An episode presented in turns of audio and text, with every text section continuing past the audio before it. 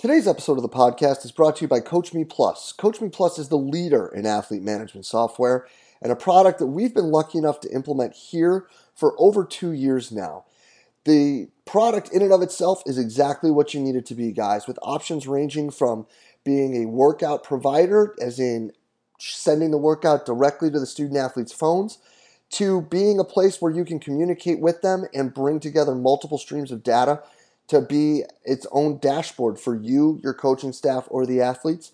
Or you can use what we've added to our, our menu of Coach Me Plus activities, and that's the Hydration Station, where all of this information that is provided is based off of research from the Korey Stringer Institute, where we're looking at weighing in versus weighing out and then providing optimal hydration uh, strategies for the student athletes by them selecting through the menu and tapping on what they'll take home with them and what they're consuming prior to the next practice um, when all the numbers at the top are lined up green.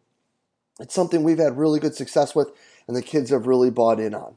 Just another great example of the awesome product that you can find at CoachMePlus.com.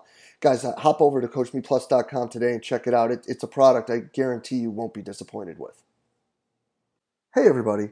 If you enjoy the podcast and the content it provides, be sure to hop over and check out the community. The community is an exclusive members website that is just an extension of what we do here in July at the Central Virginia Sport Performance Seminar. What it is is a combination of video lectures, a coach's corner with your Monday morning take home information, and a forum where you can talk about anything and everything related to the field of strength and conditioning. In the community, you'll find content added each month from some of the top practitioners in the world ranging from PhDs to high level coaches, bringing you exactly what they're doing with their athletes or their research at the present moment. On top of that, an additional discussion by coaches bringing you that Monday morning information, things that you can add to your training program right away.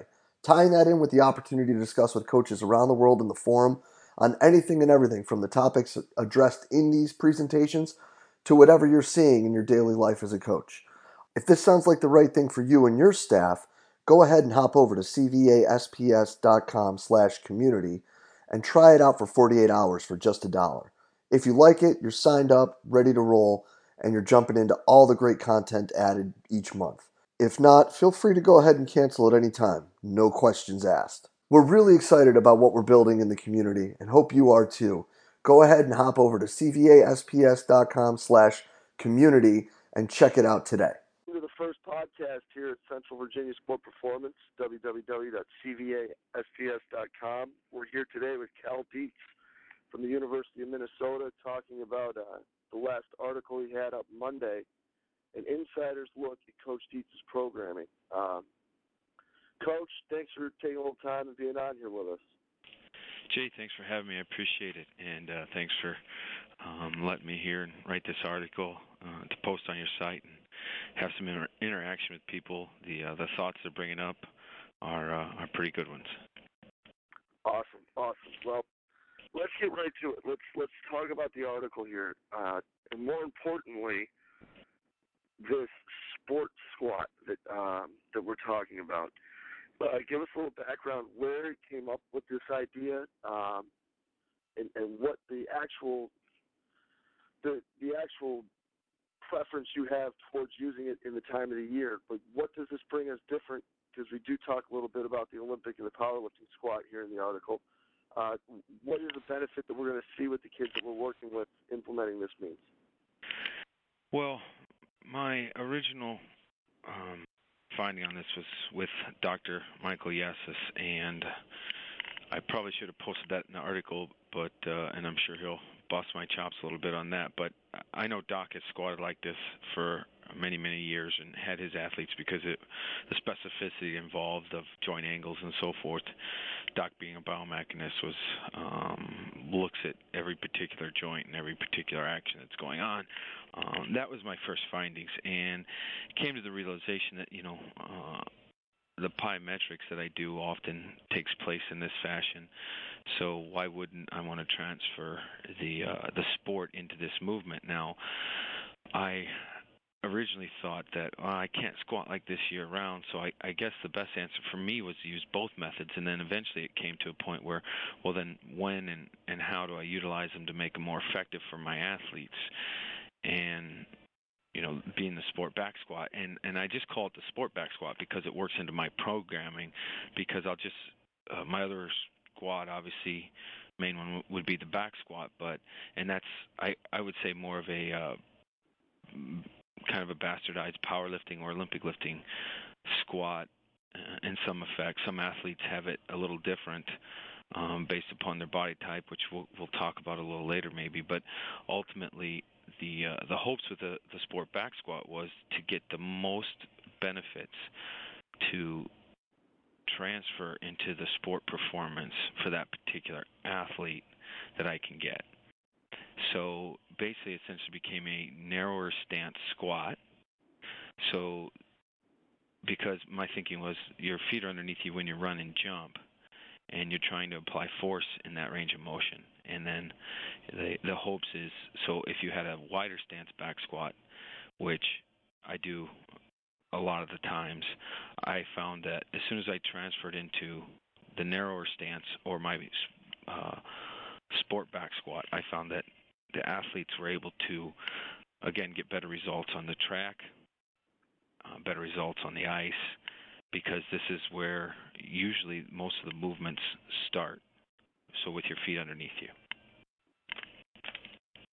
Right. Well, that's that's that's awesome. And Doc actually spoken about that quite a bit with me. Um, you know, and, kind of piggybacking into what you say, let, let's talk about you know, you said you use kind of a, a bastardized version of the, the Olympic and the powerlifting squat based on the athlete. Uh, let's talk about that just real quick before we get into more of the, the hows and whys of implementing the other. Uh, when you look at these kids, you know, I mean, you, with the with the guys that you work with and the women you work with, uh, you know, at the U, what uh, what do you what do you look at to determine that, and what do you see with these different types of kids? Like, what leads them one way or the other, or what leads you one way or the other in how you you have them squat. Yeah, well, you know, the biggest thing is body structure. Um, I've found often that, and let's say you take, for example, a, a, a Colton Iverson, who I uh, coached, a basketball athlete, six eleven, seven foot. And what happens with a seven foot basketball athlete? And he, let's say he's got a, a very long thigh bone, and then a a short torso on a relative scale based upon um, ratios. The problem with that is I can't force him into a, let's say, a narrow stance front squat, uh, more, let's say, maybe more of an Olympic style, because his center of gravity with uh, where his hips at when he goes to squat will be so far back, and his, his to, to keep the balance with the short torso um, he's going to have to lean so so far forward. So so realistically, that's not even an effective exercise for him because it more becomes more of a balance in squatting and a circus act than it does applying force in the form of a, a squat method so that he can transfer his force into a uh, uh, jumping or running exercise.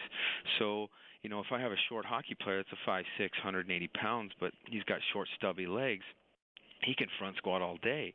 But a tall seven foot basketball player, sometimes this with a long uh, thigh bone, so uh, is gonna is gonna struggle, and you're gonna try to you're trying to shove a uh, a round peg into a square hole essentially.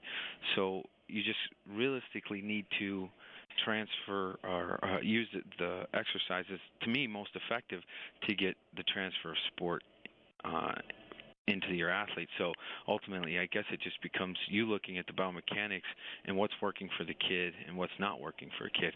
And usually, you can spot it right away as as you look at what exercise seemed to work for the athlete and what doesn't.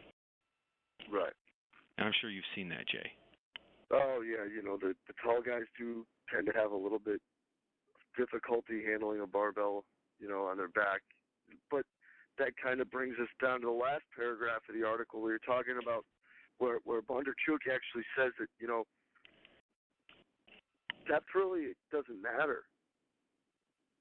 You know, and it's let's talk about that a little bit. Where you know, I mean, when he looked at his throwers and you know the guys arguably some of the most strong, explosive athletes that we'll see, you know, around. You know, looking at joint angles and things like that. It, it really, what it comes down to is, is the depth isn't as important as many of us in the field tend to make it out to be. Yeah, I mean, I, I do think it. Some some people. What you have is people that take it to extremes both ways. You know. Right. Um. So you know, when I start out my programming, which we'll get into, I I, I try to have them get deeper because I want full range of motion and to work uh, the hamstrings and so forth, obviously along with the squat, and I want those muscles to work collectively together.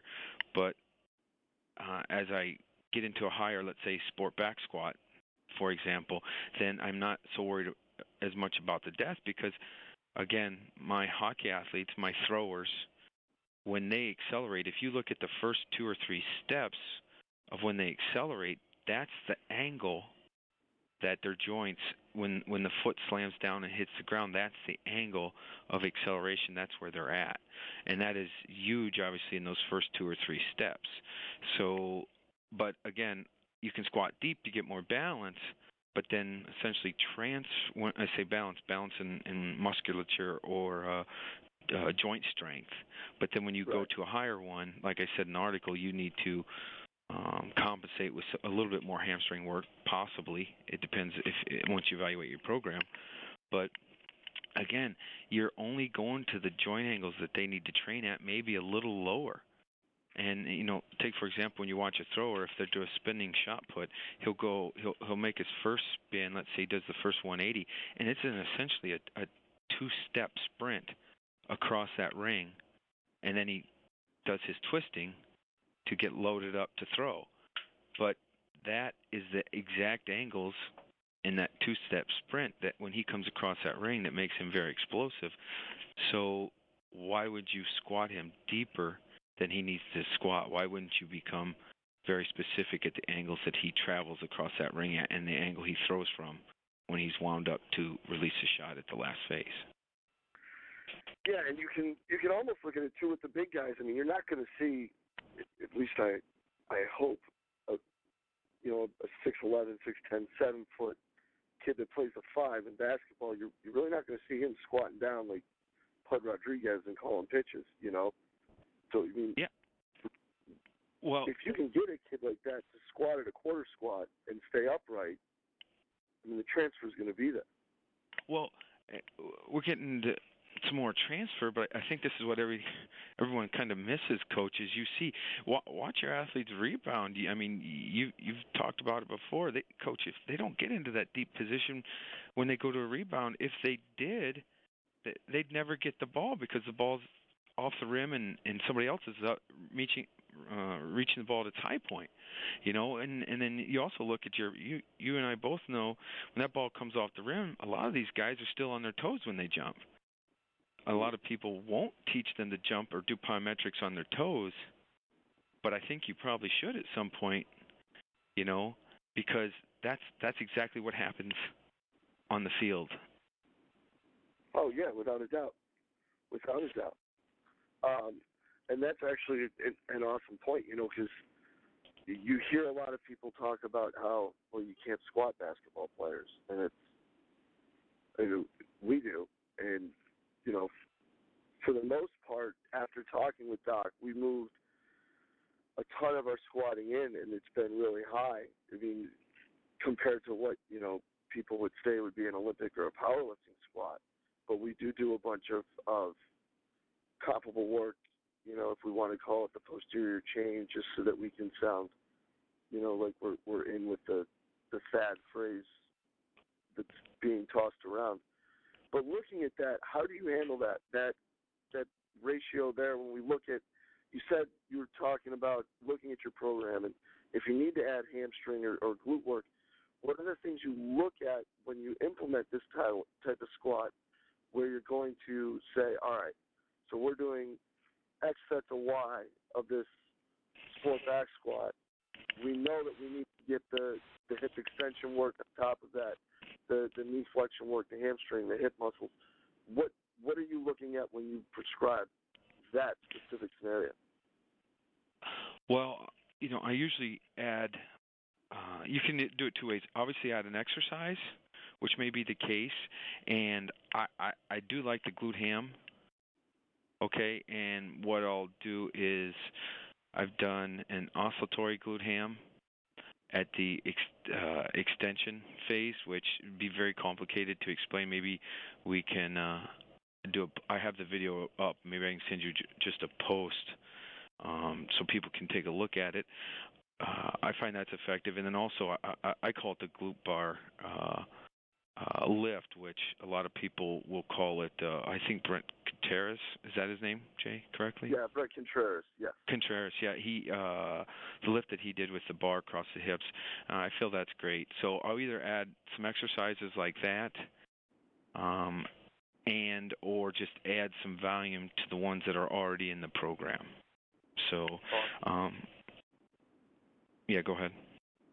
No, that's that's awesome, and those it's, great to hear that because you know, I mean, we really both of those, you know, the glute ham just in general, the different ways of implementing it. I mean, that could be almost like a three-hour conversation, and then yeah. uh, you know that that hip thrust, or, or you called it the barbell glute lift, um, that that Bret Contreras kind of, I guess you could almost say popularized or invented almost, um, is really a fantastic exercise of looking just because of how it's displacing the pelvis through movement, you know, which is really all it comes down to. Sure. I mean, I've I've uh, to me I've seen some great transfer with that exercise for any extension sport. And then obviously, you know, it ties in um like I said into the hamstrings and then up to through the rib cage and and the core training to me you know i have some 180 pound kids using uh 465 with that and uh, for reps, and you should see them. It's, it's pretty impressive. Uh, and you talk about core development when you're doing that exercise. I mean, I think that's a huge, huge benefit for uh, for my track athletes, especially. That's where I seen, saw the transfer. So then, you know, again, I always state that track is is one of these sports that are measurable, and when you see transfers of sport, uh, that sport, then you know it's going to work into the other ones. Yeah. Yeah, and the glute ham can can be endless amount of different combinations and tempos and exercises. So to, to add all this to your to your training, then uh, uh, or, or just your training arsenal. Okay, I mean it is very important, and the variations are big too. So then you just look at all the variations and see which one is more realistically following what happens in sports, and that's how you want to peak your particular. Uh, programming model so that the most specific ones look like what's going on in the sporting field. Awesome. Awesome. Well, let's go ahead and dive into a couple of these questions. We had a, yep. a couple of people post. Really, one that was is kind of a common one between the two of them is is how are we looking to move from an Olympic or a powerlifting squat to the sport back squat? Is it an exercise where there is like some form of benchmark at in the other two exercises that we would want to see before we look to move to the sport back squat. Yeah. Um, you know, as far as strength uh, goes, um, well, well, let me back up. So, for peaking this particular uh, um, movement, the sport back squat with a more narrow stance, what I found, Jay, is that a good guideline I would say would be between three and six weeks to get some great results with this particular type of uh, um, changing in, into your program with this particular type of implementation.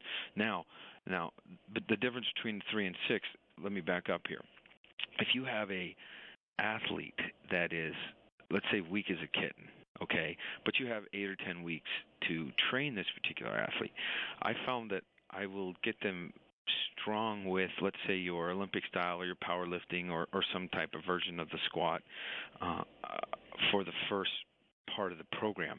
And if they are weak, obviously, you know, if you take a look at, let's say, uh, Zatsiorsky's uh, explosive strength deficit, you could actually keep measuring them. But a good rule of thumb is they need to get strong for as long as possible. So if you got them for 10 weeks, let's say the first seven weeks, they need to get strong. Keep getting them as strong as possible. Okay.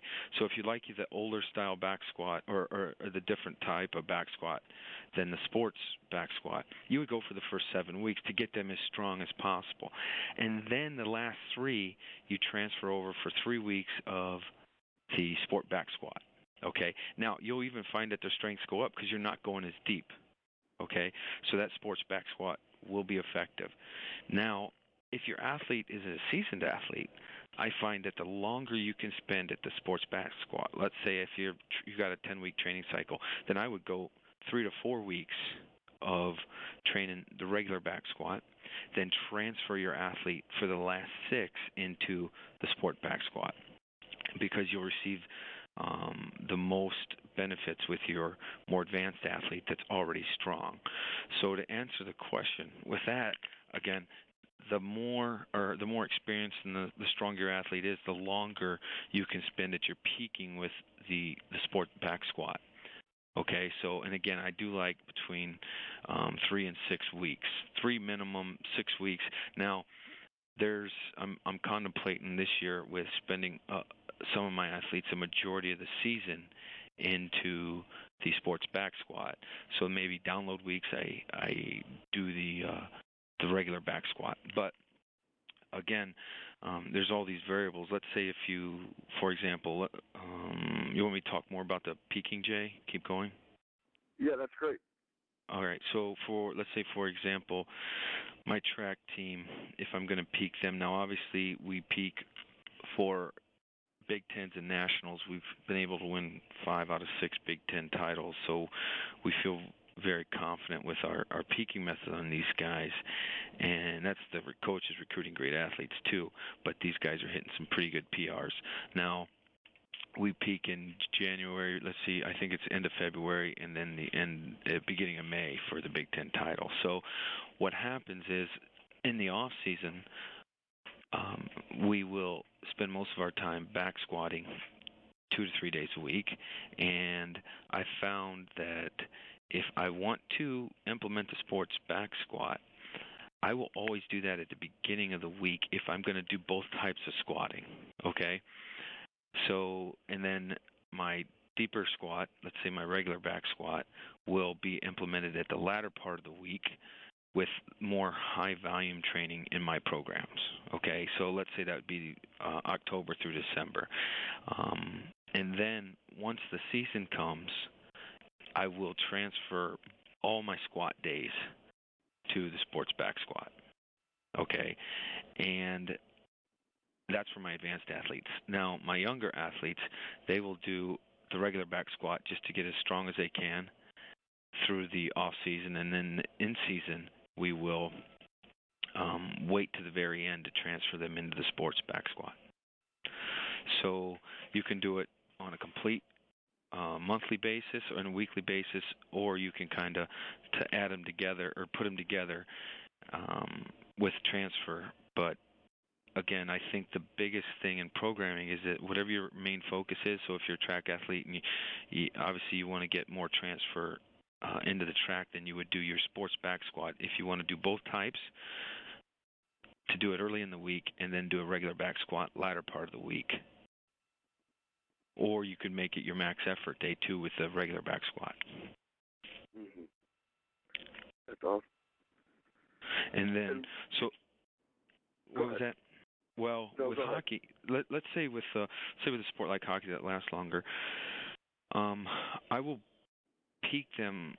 Um, let's say that the season ends in uh, April, if you're lucky, and then you start over. So what I I usually do is I train them with my regular back squat for the first eight to ten weeks of summer, and then through my my training cycles, I will actually, when they really start pick up their skating in July, I, I switch over to a sport back squat. Okay, and at that point, that peaks them for the summer, so the testing goes great. I will find a, a lot of great results. I think I had uh, five uh, different professional teams come in and ask me about my my college guys just because the testing keeps going so well with them. and I truly believe that's that's part of the reason. Um, their speed their speed levels are pretty high, and they're very uh, they're very always getting better in the progressions. Now, college hockey's a unique thing. These kids can go actually get tested by their professional sports teams that they've been drafted by. So my my college athletes have most of them have all been drafted by a, a pro pro sports team already. So then in summer they can actually go down there and spend time with the pro sports team. You know, it costs them money, the my athletes, but ultimately they can do that for people not recognizing or understanding hockey. But so then I do my sports back squat for peaking uh, at the end of the summer, and then I'll turn around and readdress my regular back squat with deeper back squats during the beginning of the season and then once about November December comes I switch over to my sports back squats and we spend that the rest of the year for my hockey players. So I can say 3 to 6 weeks of peaking but ultimately sometimes it comes down to 2 or 3 months. Right. Well, when they're playing, I mean, you know, the hockey guys are playing 3 games a week for the most part, correct? Yes. So it's almost like you need it for a constant peak.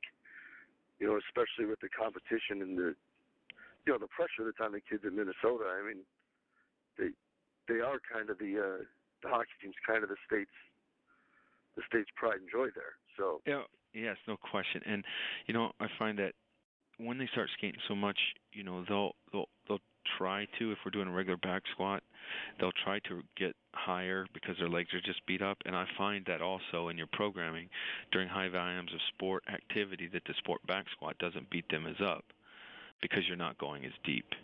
Okay, and because if they're fatigued, they, they're going to fight you on going uh, for for the de- depth. Right. So I mean, that's almost a model that anyone utilizing any team sport can follow. Is that it? You know, the if you're in these situations where you're playing a lot of games, you know, there's look to an exercise like this in order for your athletes to continue to improve throughout the season, to continue to get faster and more explosive, and not beat them up, you know, as opposed to sitting there and trying to tell these kids to get, you know, get to full depth and wearing them out and fighting these battles and maybe not doing anything other than just frying their CNS. No, you're exactly right. And because once they get fatigued and you go, let's say you go deeper into the squat position, I mean, to to come out of there is uh, pretty aggressive, especially on their uh, nervous system, as you said. So um, you'll find that again they're more reactive in that position because uh, again it's biomechanically more sound and they're stronger already um, for for the higher back squat. Now, uh, w- one thing I was contemplating is this year. I'm not sure how it will work, but so realistically, if you look at, uh, let's say we start out with a six weeks of back squat training, and then we transfer into um, six more weeks for simplistic reasons of sport back squat, Jay. Then actually the last three weeks of the the training model, I was actually going to do basically a sports back squat jump because again, with with somewhere around probably 20 to 30 percent of the net uh, uh, original back squat max, we found we you, we've seen many articles about how the power max power's done it somewhere around 30 percent of your your back squat with a with a squat jump. Okay, so I was thinking about doing a squat jump the last three weeks, uh, a sport back squat jump the last three weeks for peaking in my sports model. And I believe that might be something that will uh, turn out to be very effective in, in my peaking for my athletes. Um, I actually played with a little bit this summer on some of my athletes to see where they would test at the the summer, and jumping results got greater. Which, again, jumping results um, got got greater because again, it's it's more specific to what they do. Um, because in sport, we can have this conversation probably all day, and this, this will, will cause a lot of questions. But if you spend too much time straining with a heavy back squat load, you can actually teach your nervous system to become slower and not fire effectively. So what you do is get into the most explosive uh, method you have, and that method would be a go from a back squat to a sport back squat to a sport back squat jump and actually I'd probably pair that with even a lighter parametric uh, plyometric. So it would be the sport back squat jump, and then you'd get off that and go do a, a lighter, uh, somewhat of a contrast method uh, with another plyometric. And I think um, I'm going to do that with a few teams this year to see if that transfer um, works as well as I think it will. Well, above and beyond all, that just makes sense. Well, it's just again, it all goes back to the speed of the movement. I mean, you're trying to get closer to the speed of the movement, and rarely does anything that we do in sport, uh, in the weight room, seem to mimic the speed at which it happens out on the uh, the field or the court or uh, the ice. So you're again, you're mimicking, like Doc says, Doc Yessis, you're mimicking the joint angles and the speed at which which all these things happen. So I don't know, Jay. It may be something you want to look at or try, um, especially with with these experiments. You try with uh, a lot of red shirts. You know what I'm oh, saying? Oh, yeah. Or people, um, you you do have to crack a few eggs to make an omelet once in a while. So you know the experimentation process with these types of athletes can can be very very useful. So. Oh, without a doubt.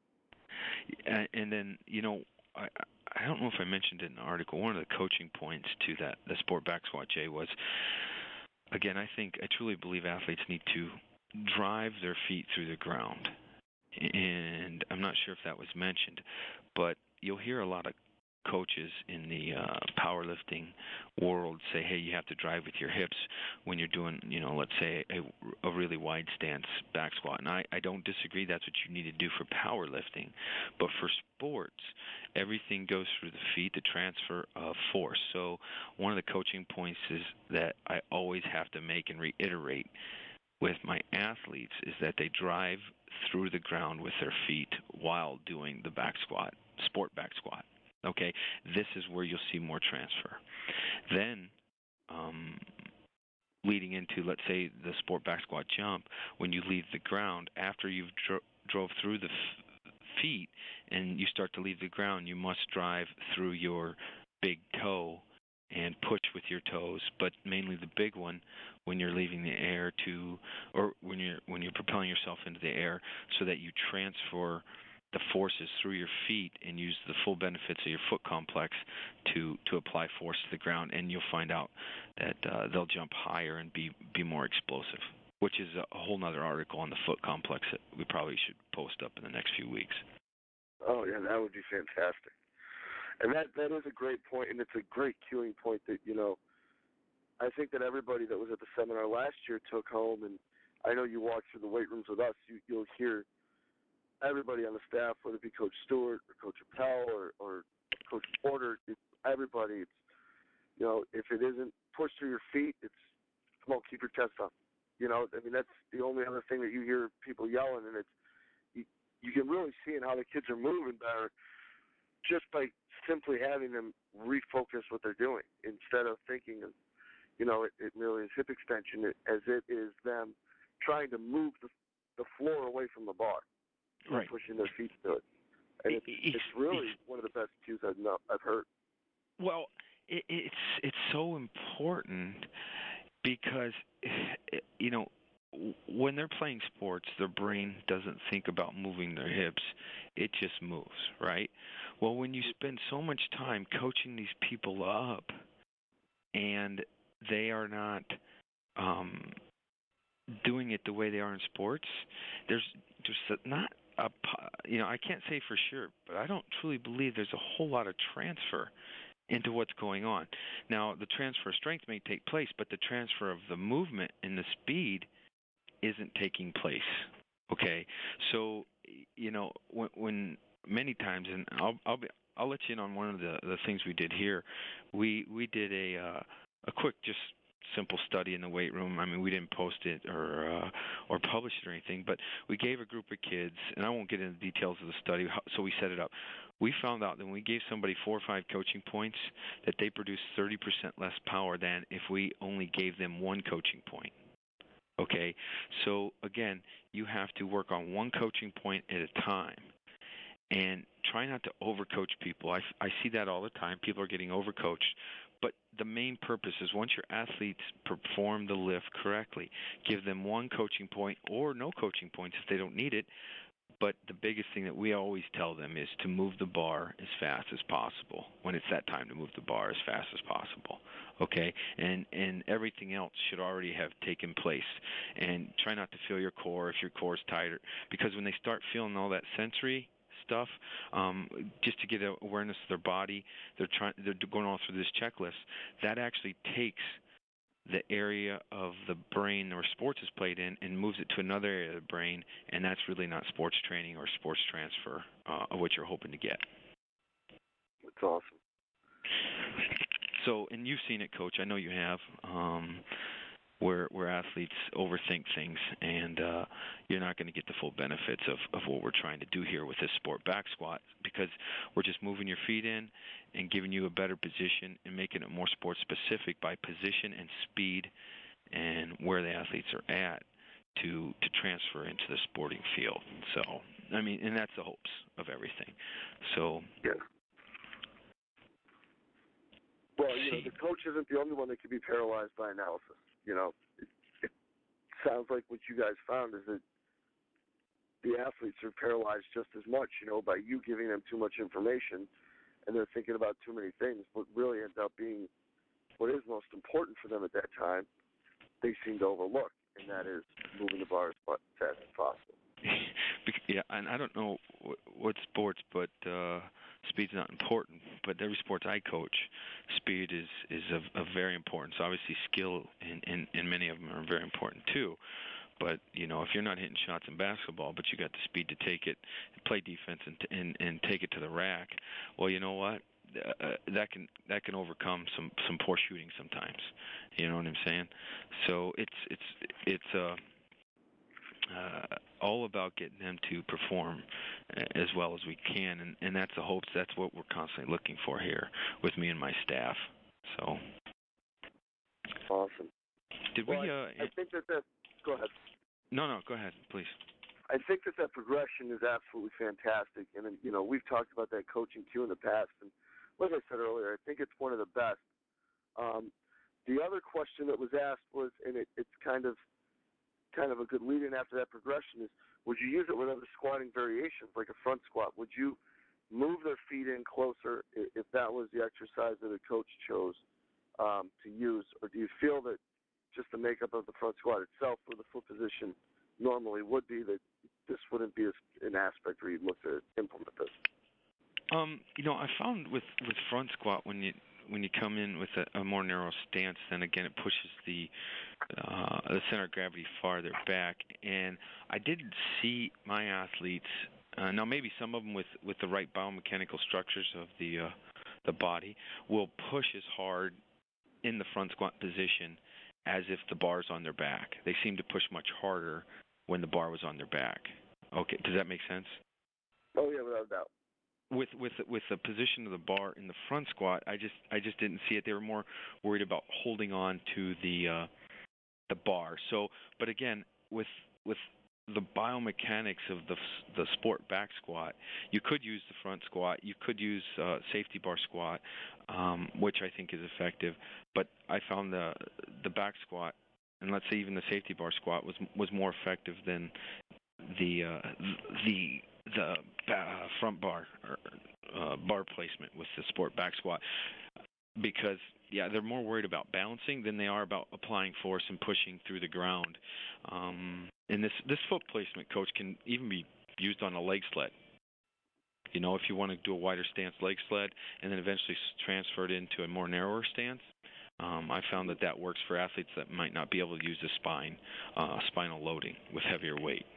So and then I believe part of the the other question, as I addressed before, there was no really with with the strength part of it. There was no time that you could specifically transfer uh, pick when it's time to transfer. It was just based all based upon performance of uh, peaking when I want my athletes to perform well, whether that's testing well for the coaches at the end of summer or performing at the end of the season for the best model um, for for hopefully winning, and, and that was just about it. Beautiful. Well, I would like to take this opportunity to uh, to throw one quick plug in. We mentioned the oscillatory method, which is something that you spoke about earlier, where uh, people can get you know some more information on that through the the videos on the website. And uh, if I'm not mistaken, you also have a book coming out in the not too distant future where these may be some of the topics that uh, that are included. Yeah, the uh, oscillatory movements, um, as you read in the article on, uh, I believe on your website, you've posted, correct? The the did, did you, oscillatory article? Yeah. No, we will soon though. Oh, okay, very well. Um, with the uh, with that particular method, you know, essentially you're using the uh, weakest position and doing undulations, basically, or oscillatory movements in the uh, bottom position. But we've been able to find some uh, huge benefits, especially with very light loads. And again, this all comes back to the speed at which things happen in sports and using these oscillatory methods. Uh, Mel Siff uh, has wrote about them. Doc, Doc Yessis has uh, had conversations with me about them, and they're very effective. Uh, we use them in practically every muscle group and every uh, almost every movement at a particular time of the year. And, and the biggest thing is is just again realistically during the peaking phase and um, the last three to six weeks of, of your sports performance because you can use lighter loads because that's the uh, speed at which sports is played at in those light and loads. And yes, very it seems to be very effective. And I will uh, uh, we're we're putting that uh, loading model in my book. Hopefully, within the next couple months, we'll uh, have everything. It, it's essentially done. I I just don't know how long it takes through the editing process and the publication part. So, thanks for mentioning that. I appreciate it. Hey, you got it. I'm sure that everyone will be on the lookout for that. Coach, once again, thank you very much for taking the time out uh, your day here to, to talk with us a little bit. It's uh, it's been fantastic, and I really think that everybody's going to love it. Well, Jay, I appreciate the kind words, and you know what? I'm. Uh, we may have to switch this. Uh, I know you're on top of things up there, and I, I don't hear. Uh, uh, I don't hear the two-way street on this end, so I have yet to sit down with you and and really pick everything apart that you're doing because I need to know. So I think we're gonna have to switch this one day, and I'm gonna have to run some questions by you because I know I've seen some things that I need to know more about on your end. I'd appreciate if we could do that versus you just kind of sucking everything up like you do, Coach. well, consider it done, my friend. Consider it done, and we will be in touch soon. And uh, thank you to everybody for tuning in. And Cal, thanks again, and, and we'll see you soon, man. Thanks, Coach. Take care. Bye. You too.